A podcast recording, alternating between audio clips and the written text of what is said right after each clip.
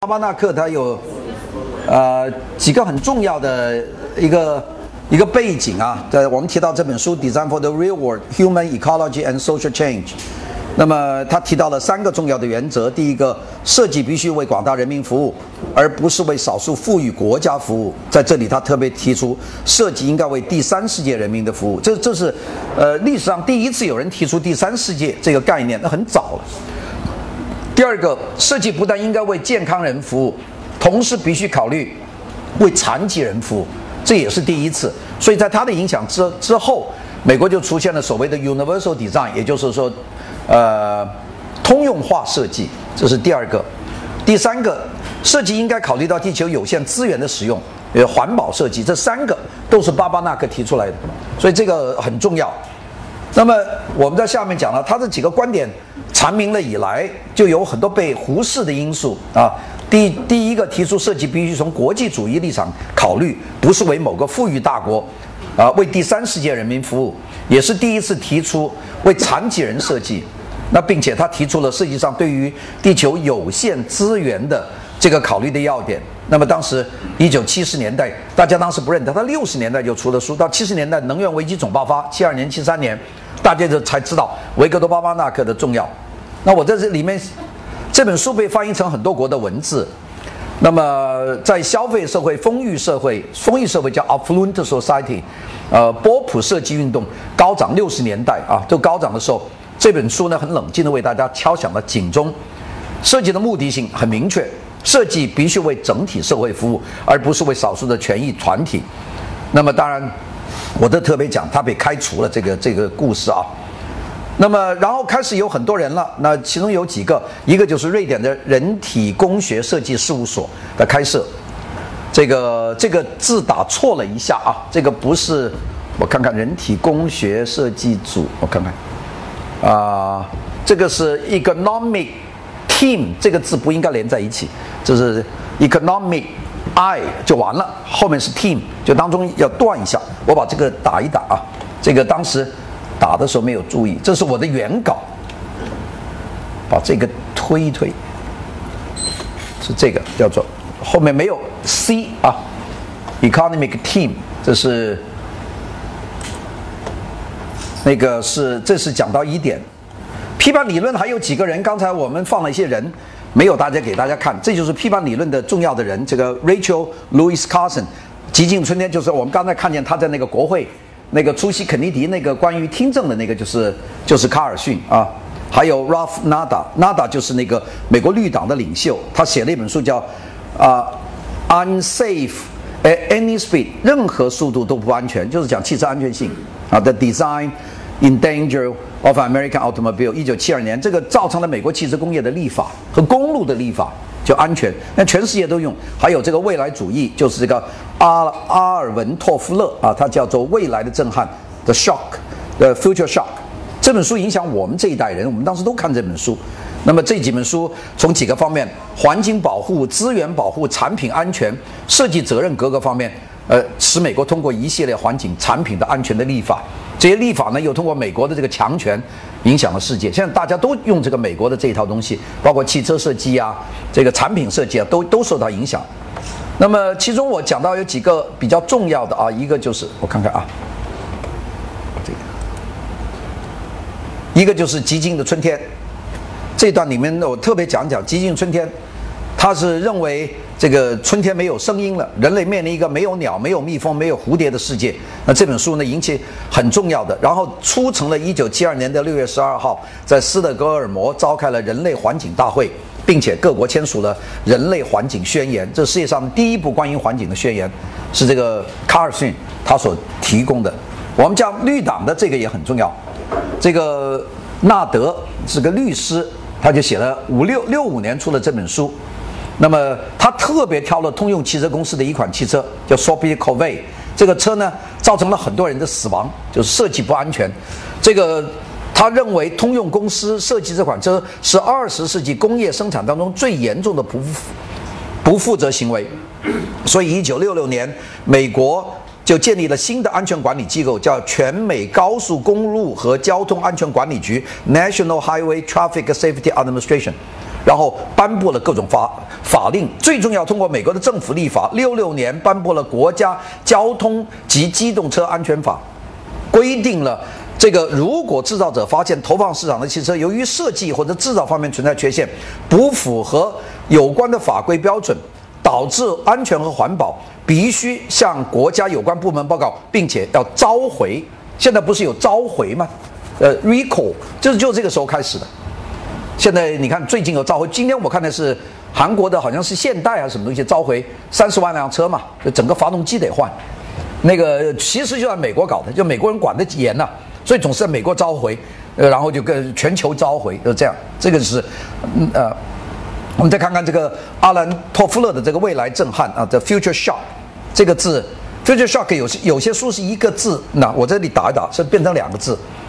呃，变成一个流行的俗语啊！出了两本书，第三个就是八零年我们看的最多的第三次浪潮啊，呃，第四个就是权力的转移，这都是我们常看的书，这就变成未来学三部曲。大家看看，就是未来冲击、第三次浪潮、二十一世纪边缘上的知识财富和暴行，这三本书都是我们呃做学术的人的必看的几本书，呃，因为他谈到了很多的内容。那么他提出在社会。的急剧改变之下，短暂性的兴趣不断的侵袭人类的感觉，新奇的事物不断的撞击人类的认知能力，所以呢，就产生了很多东西：资讯爆炸、新事物的冲击、多样化的选择。那这三者叠踵而至，当人类无法适应这三者合并造成的总的变动的刺激的时候，就会导致未来的冲击，引发社会、政治、行为的混乱。就现在我们这个，比方说这个互联网络出现的很多问题，其实跟这个他所所说的这三者有关系。这阿兰托夫勒八零年就谈这个事情，到现在我们就真感觉这个事情。你说这个微信上发一条这个谣言，就就一下全国都乱了，是吧？经常有谣言说是。什么什么地方的这价格狂跌，去这个价格就下来了，就经常是这样，这就是造成一个总体的混乱，并且影响国家的安全呢。大家提到这个问题，是艾伦托夫勒的。那么我们说这个就出现了我们新的书，当然还有一些其他的书啊，还这个我提的少。这个书国内的人不太注意，叫《Small is Beautiful》，小则美，A Study of Economics as People Matters，这个也是很重要的这本书啊。这个小则美，Small is Beautiful。那么这本书就针针对的是西方大会流行的那种大就是好，The Great is Beautiful，就针对这个来提出的一个观念。那么就大家开始，呃，提出了我最早讲的这个 Kiss Principle，就是那个呃，Keep it simple, stupid，就是那个在在那个思想上产生的这 Keep it simple。啊，我们叫 KISS 原则，就是这个，在这个时候产生了这本书。我在这里特别写到说，对消费时代贪大求奢的风气是一个棒喝，就真实是第一次在西方打响这一炮。变这本书很早，这本书，那个，呃，你看这个作者七七年就去世了，你想这个书多早？但是到现在为止，这本书还是重要。像我们现在土豪横行的时代。呃，真是需要棒喝，这个这没有，现在没有人在写，都写时尚，大家都不说不说设计，如果这样搞的话是有多多坏。二零零年再版啊，这个是另外一个。然后人机工学的发展，刚才也是过了一下，没有给大家看清楚，我这里也就稍微讲了一下。人机工学有两个做法啊，就是总总称叫 Human Factors and Economics，啊，这解缩写是 HFNE 啊，一般就叫后面这个字叫 Economics，就是人机工学。那个也有叫人机工程学的说法啊，人体工学也有。那其实是一种综合学科，心理学、工程学、生物工程学、统计学、生理学、运动学、人体测量学、设计。运筹学等等各个基础上的一个综合学科，那么这是在二战以后得到的发展。那么其中有一个定义，这个定义是国际人体工程学协会 （International Economics Association，IEA） 它做的定义，说人体工学或者人机工学是一门研究人类。和系统内的其他因素相互关系的学科，旨在将研究所得到的理论、原则、数据和方法应用到设计当中去，以期待优化人类行为或以及提高系统的总体表现。这是它的那个官方定义。大家知道它大概是一个什么样的东西啊？那么，人机工学的宗旨是研究人和人造的产品之间的协调关系，人和人造物之间的协调关系。不是人和自然的协调关系，是人和人造物之间协调关系。人的活动能力、行为特征、动机和反应啊进行啊分析和研究啊，用量化的方式，一般是，那么这样呢就作为设计呃这个这个标准啊，这个字我们就有很多，六七十年代开始发展，这来自希腊字啊，economics 啊，前面是 ego，呃，工作的意思，后者是自然法规 nomics 啊。这个我们就不讲这么多了。这个这在我的那个新版书里面有，老版书是这段好像没有那么详细啊。然后讲到了科学工业化的这个过程里面的人机工学的发展，我这里提个第一个就是人的那个尺度，呃，因为有新产品的出现，那么大家都知道，呃，长啊、宽啊、大呀、小啊。这个是最早的。那么，一九一一年，美国管理学家就是 Frederick Taylor，就泰勒，呃，就是我们 Taylor System，他就首先进行科学管理方式的研究，啊，研究时间和动作、劳动和休息，那么做到最佳的，并且要求这个计量这个步数。在日本呢，其实有很多公司进去工作，像丰田公司，他进去首先学走路，就你不能走太快，因为走太快你会累。又不能走太慢，你效率低，所以有种丰田步，你就到工厂就找照这个步，一一分钟走多少步，用这种方式其实就是最早泰勒制度所产生的。那么当然还有一个重要的就是这个 Gilbert Gilbert，这个是呃用他的方法。那么我在这里看砌砖的动作从十八个减少为四点五个，就是系统工程里面你动作可以少一点。那么使得泥瓦工作降，你看它这种提高，一天砌一百二十块砖提到三百五十块砖，就减少动作，这也是一个科学分析。那么这个是第一个阶段，呃，主要让人适合工作适应机器啊，这个是第一个。转变阶段就是第二次世界大战战争的设计，这个我们就呃过一下。到了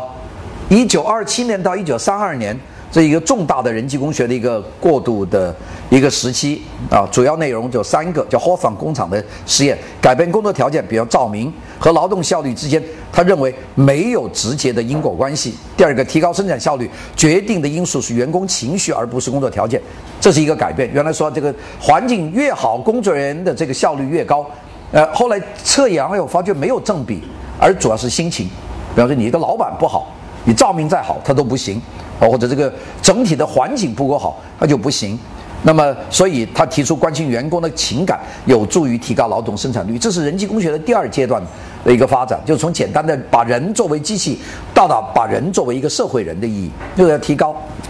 呃，我我工作过很多单位，有很多单位是待不下去，觉得特别难；有些单位觉得待下去还不错。我现在在这个学院当院长。我也觉得对很多人是压力，可能是我个性锁定。就很多人觉得，因为我太什么都要自己干，所以对下面的员工也是个压力。我现在学会怎么呃不太加压力，这个也是比较困难的。那个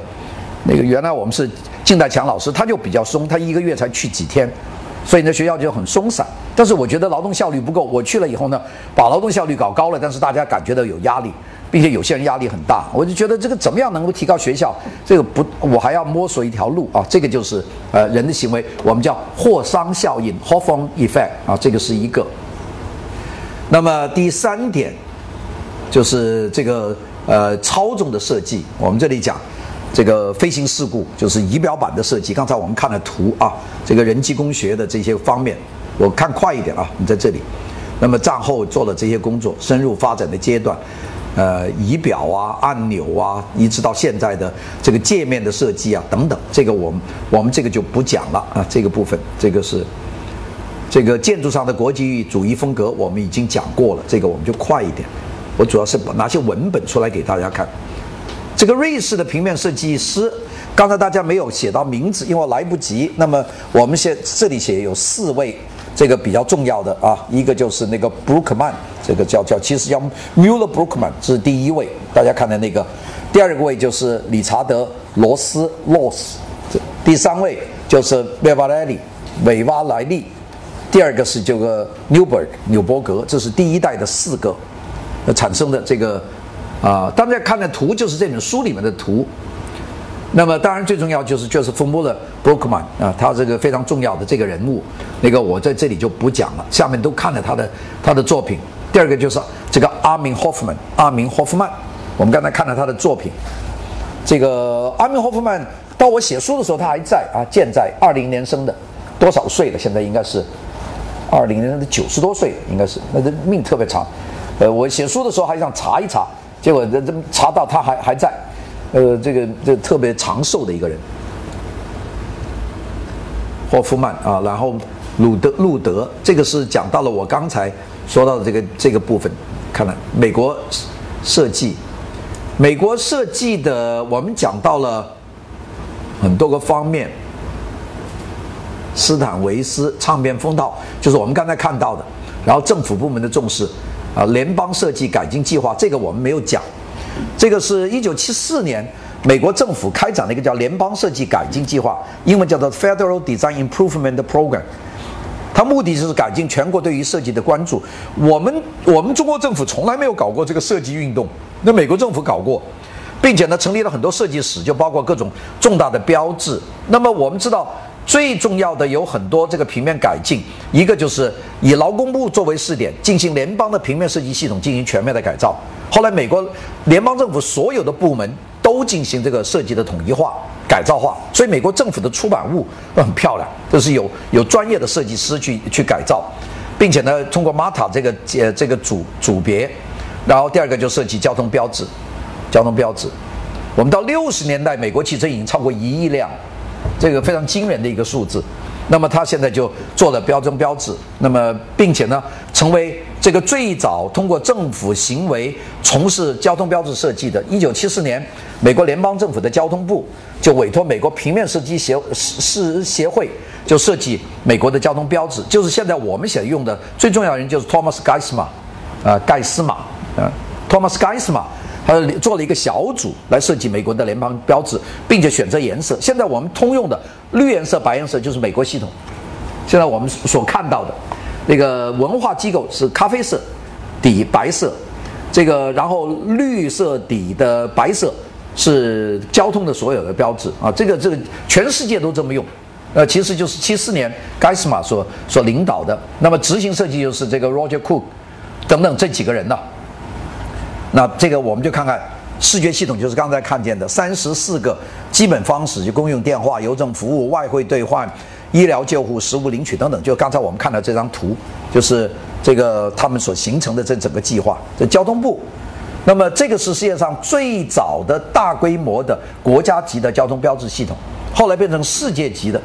呃，所有机场都用这个系统，就用蓝色和白纸，就机场里面用，也就是美国系统，变都是用 Helvetica 这个字体啊，这是一个一个大的变动。下面呢，我们就讲到纽约平面派，纽约平面派这个平面设计史的琢磨比较多，这里稍微讲一点。第一个就是保罗·兰德 （Paul Rand） 啊，大家刚才看见的这个人，保罗·兰德，他是呃差不多是最重要的人，他是普拉特毕业的。普拉特，纽约的四家最好的艺术学院，普拉特算其中非常重要的一家啊。普拉特学院，这个，然后他又在纽约学生艺术学生联盟工作。艺术学生联盟不要没有学位，就是进去修学分。这个很多中国有名的艺术家都在这里面，呃，为了保持留学生身份在这里读书，其中就包括上海著名的画家陈逸飞是纽约艺术学生联盟，也包括陈丹青也是艺术学生联盟的。呃，给钱一门课。反正你老进去，老给你二二零的表，所以很多人就为了保持学生身份，就在这个学生艺术学生联盟，这个是纽约的一个重要的学校。这是保罗·兰德啊，这是讲他的第一点，做了很多设计，这个我们就不细讲了，我们就看看这个第二个设计师，第二个就是 Alvin Lustig 路拉路斯提格。这个他毕业的学校就是我教书的这个学校，这个 Arsenal College of Design。但他毕业的时候早啊，这个学校三一年成立，他三五年就毕业了，所以毕业的很早。那就这是学校的最老的一个校校友啊。他设计了很多东西啊，东西等一下看的 Lustig Chair 等等。我们下面就看这个拉斯提格。我先看看下面的幻灯要放到的人，我给大家看看拉斯提格啊，这是拉斯提格。那鲁斯提格我们在这里讲，那个是鲁斯提格。他在耶鲁大学担任设计系当教授，五一年啊，并且教了很多人，那么并且还办个展。呃，五四年他去世了啊，这是他的。第三个就是 Bran Branberry Thompson 汤普逊，那这个人活得很长。汤普逊是美国战后最重要的平面设计师之一，这个有他的一个背景啊，他设计了很多东西。我们看看汤普逊，他主要是设计有几份。很古典的正规的风格啊，叫 Smithsonian，在美国史密索尼亚学院的这个艺术新闻周刊重要的杂志，这是啊 Thompson 所设计的。还有一个就是我们提到的索巴斯，索尔巴斯，索尔巴斯他的一直是纽约派的一个重要人物，他是布鲁克林学院的，就美国曼哈顿旁边的一个区叫布鲁克林，他在那里读书，然后在里面做了很多的设计，但他做电影海报和电影的报头非常出名，报头就是电影的开始的那些报字幕表的时候，他做这个非常出名，到现在都还受受很多影响。他他设计这个金币人的 Man with Golden Arm，一九五五年的非常棒啊，这个给人留下很深刻的印象。他为很多企业做了形象，像美国现在的联合航空公司、AT&T 电话公司、贝尔电话公司、华纳兄弟公司，这个 identity 都是他做的。s o r b u s 那九六年去世，还有一个就是 Cheney，这个乔治 Cheney，这是匈牙利人啊，到美国做的，那也做了很多设计，这就是他们的企业形象。这个另外还有一些事，这个事务所就非常重要。这三个人，一个伊万谢马耶夫、切马耶夫啊，谢马耶夫，还有盖斯马，就刚才我们提到的盖斯马。那么三年后，John Brown 退出了这个 BCG，这个公司现在改了名字，现在还在纽约，叫 Chemayev and Geismar，叫 CNG。这是美国最大的这个广告公司啊，这是呃很重要重量级的。单单这几个人基本上都都现在退出去了，有新一代的人，但是 CNG 后来呢加了一个合伙人，就是这个 Harvey，现在叫 CNG and H，啊现就现在的名字叫 CNG and H。这个当时叫 BCG，应该呃罗伯特 John Brown 在那里。好了，我们这个文字部分我们就不看了，我们重新来看它的图啊。鲁斯提格有设计师，他也设计家具，这是鲁斯提格呃设计的椅子，这个就五十年代的设计，现在还在生产，就是那个时代的一个特征。但他主要是做平面，他给一些工业设计杂志做封面设计啊。这个就是鲁斯提格很有插图味道，这比较早，三三年啊，三三年。他给《财富》就《Fortune》杂志做的封面，用字体很纽约派了，呃，非常调侃，但是也很也很功能主义。他设计的书的封面，这个这本书很很很出名的，叫《欲望号街车》（A Street Name Desire）。这个这本书后来拍成电影，叫《欲欲望号街车》。你们上这个。YouTube 看看，这有这个电影啊，应该找得到。这个《欲望号街车》非常重要的电影啊，这个五十年代，这个作者叫田纳西·威廉斯啊，这个重要的作家的书，封面设计的非常非常有趣。这个是拉斯提格的作品。拉斯提格的他的很多的设计啊，是有点像这个这个胡安·米罗的画，呃，有些有机的形状，有些线把它组成，它东西很有趣，但是并不复杂。但是大家看看，它跟瑞士派，它完全走的不同的路。它走的不是那种很严谨的、很构造的，它很感性，但它同时是一个用很简单的视觉语言表达了一个意意望。这个也是他的给新方向丛书做的一个封面设计。这个汤普逊，汤普逊的唱片设计、杂志设计，他就做得更加好了。他其实是用的照片的正片和负片的方法。呃，rock and roll，摇滚乐，摇滚乐，就滚石乐队，他做的这个封面，大家滚石乐队现在后来就我们叫 Rolling Stone 啊，这个呃 rock rock rock music，这其实都是受这个乐队的名字。他是做这个最早封面设计的，那个他也做了一本书，这本书里面他表现这种摇曳的感觉，用同样一个照片进行几个方面不同颜色的叠压，这个这个汤姆逊是做的非常好的，在那个时候五六十年代。呃，代表了当时这个社会最最好的美国当时最好的设计，这是五八年的啊。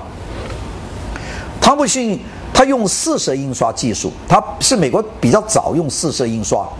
当时很多人都没有那么他的东西，所以比较贵，但是他坚持要做出那种设计。那么他在平面设计上面，他做出动态，其实都是照片的拼合。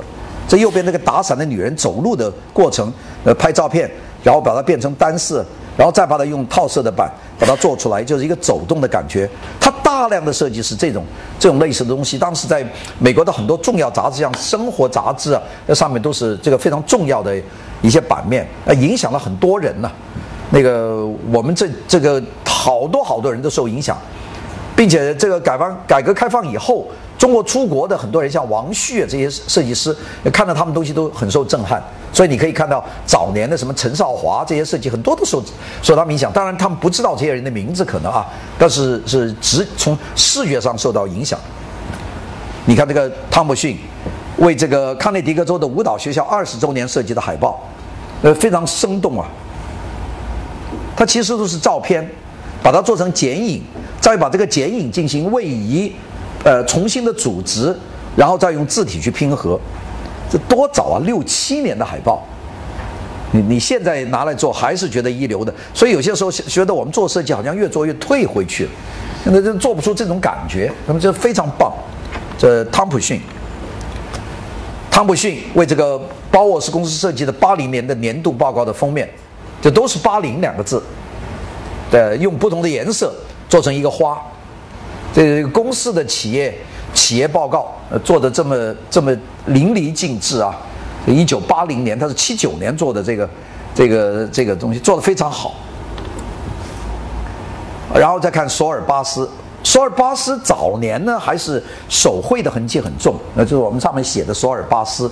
这是 Carmen Jones，这是比较早年的一个电影的电影拼贴。他慢慢离开了这种写实的风格啊，他就开始走到另外一条路。这是早年的电影海报。我们再看索尔巴斯的下面一个啊，这个是做的最好的，这个叫《West Side Story》，就是西线故事。这个 Leon Bernstein 作曲的，这个这电影也很好看。这个海报做的是太漂亮，我很有幸运，我收藏到一张这个海报。那原作看起来真是爱不释手，就是非常好。现在也捐给中国美术学院，所以你们将来到杭州去看，那个非常精彩的一张海报。他因为写的是纽约曼哈顿的那个哈莱姆区啊，这个上层，所以叫西边嘛，就西线故事。那个美国知道这个那个建筑外面有很多那个外挂的防火梯啊，外面爬的，呃，这个他就用这个防火梯做了这个层级的安排，然后。是一个百老汇歌舞剧，是跳舞的。这个你们记住这个名字，应该找来看一看。如果找不来看，呃，上网听听这个音乐，就是 Leon Bernstein 的百老汇歌舞剧叫《West Side Story》，非常好听。你下载那个 soundtrack 那个音响带，这个值得大家慢慢听。这个有爵士音乐，有摇滚音乐的一些影子，又是这个百老汇歌舞剧，那个也要好看。这个《West Side Story》在百老汇。呃，演了几十年都没有下话，就是一直受欢迎啊，这个非常好。讲那个黑人，哦，讲波多黎各人好像和意大利一两派之间的一个争斗，就两派里面一男一女他们相爱，但是属于两个派，就是现代罗密欧与朱丽叶的故事啊。呃，里面很多很多很多很动人的歌曲啊，最重要就是那个 Tonight，Tonight Tonight，就是那个就是那个最好听的那一段，那个现在很多人都会唱啊。这是他的最重要的海报，就金金币之人啊，The Man with Golden Arms。这是我们说索尔巴斯登峰造极的这个这个做做法啊，这个老电影，这个海报设计的就是完全打破常规，并且到现在为止影响很大。他也做了这个电影的片头，后来这个零零七大量就用他的这种概概念，就做零零七的片头，呃，或者还有一个很重要叫粉红豹。这个 Pink Panther 也是用这种爆头，就受他影响，所以他影响了整个电影业很多年。就是这个索尔巴斯，索尔巴斯也设计了一些构成的的作品。这是索尔巴斯的这个 James Stewart 呃 Kim Novak 的电影，这个叫《迷魂记》啊，Vertigo，很老很老的电影了，这五十年代的电影。呃，电影现在都没有什么人看，但海报我们现在还是呃视为经典。呃，索尔巴斯的优秀的作品啊。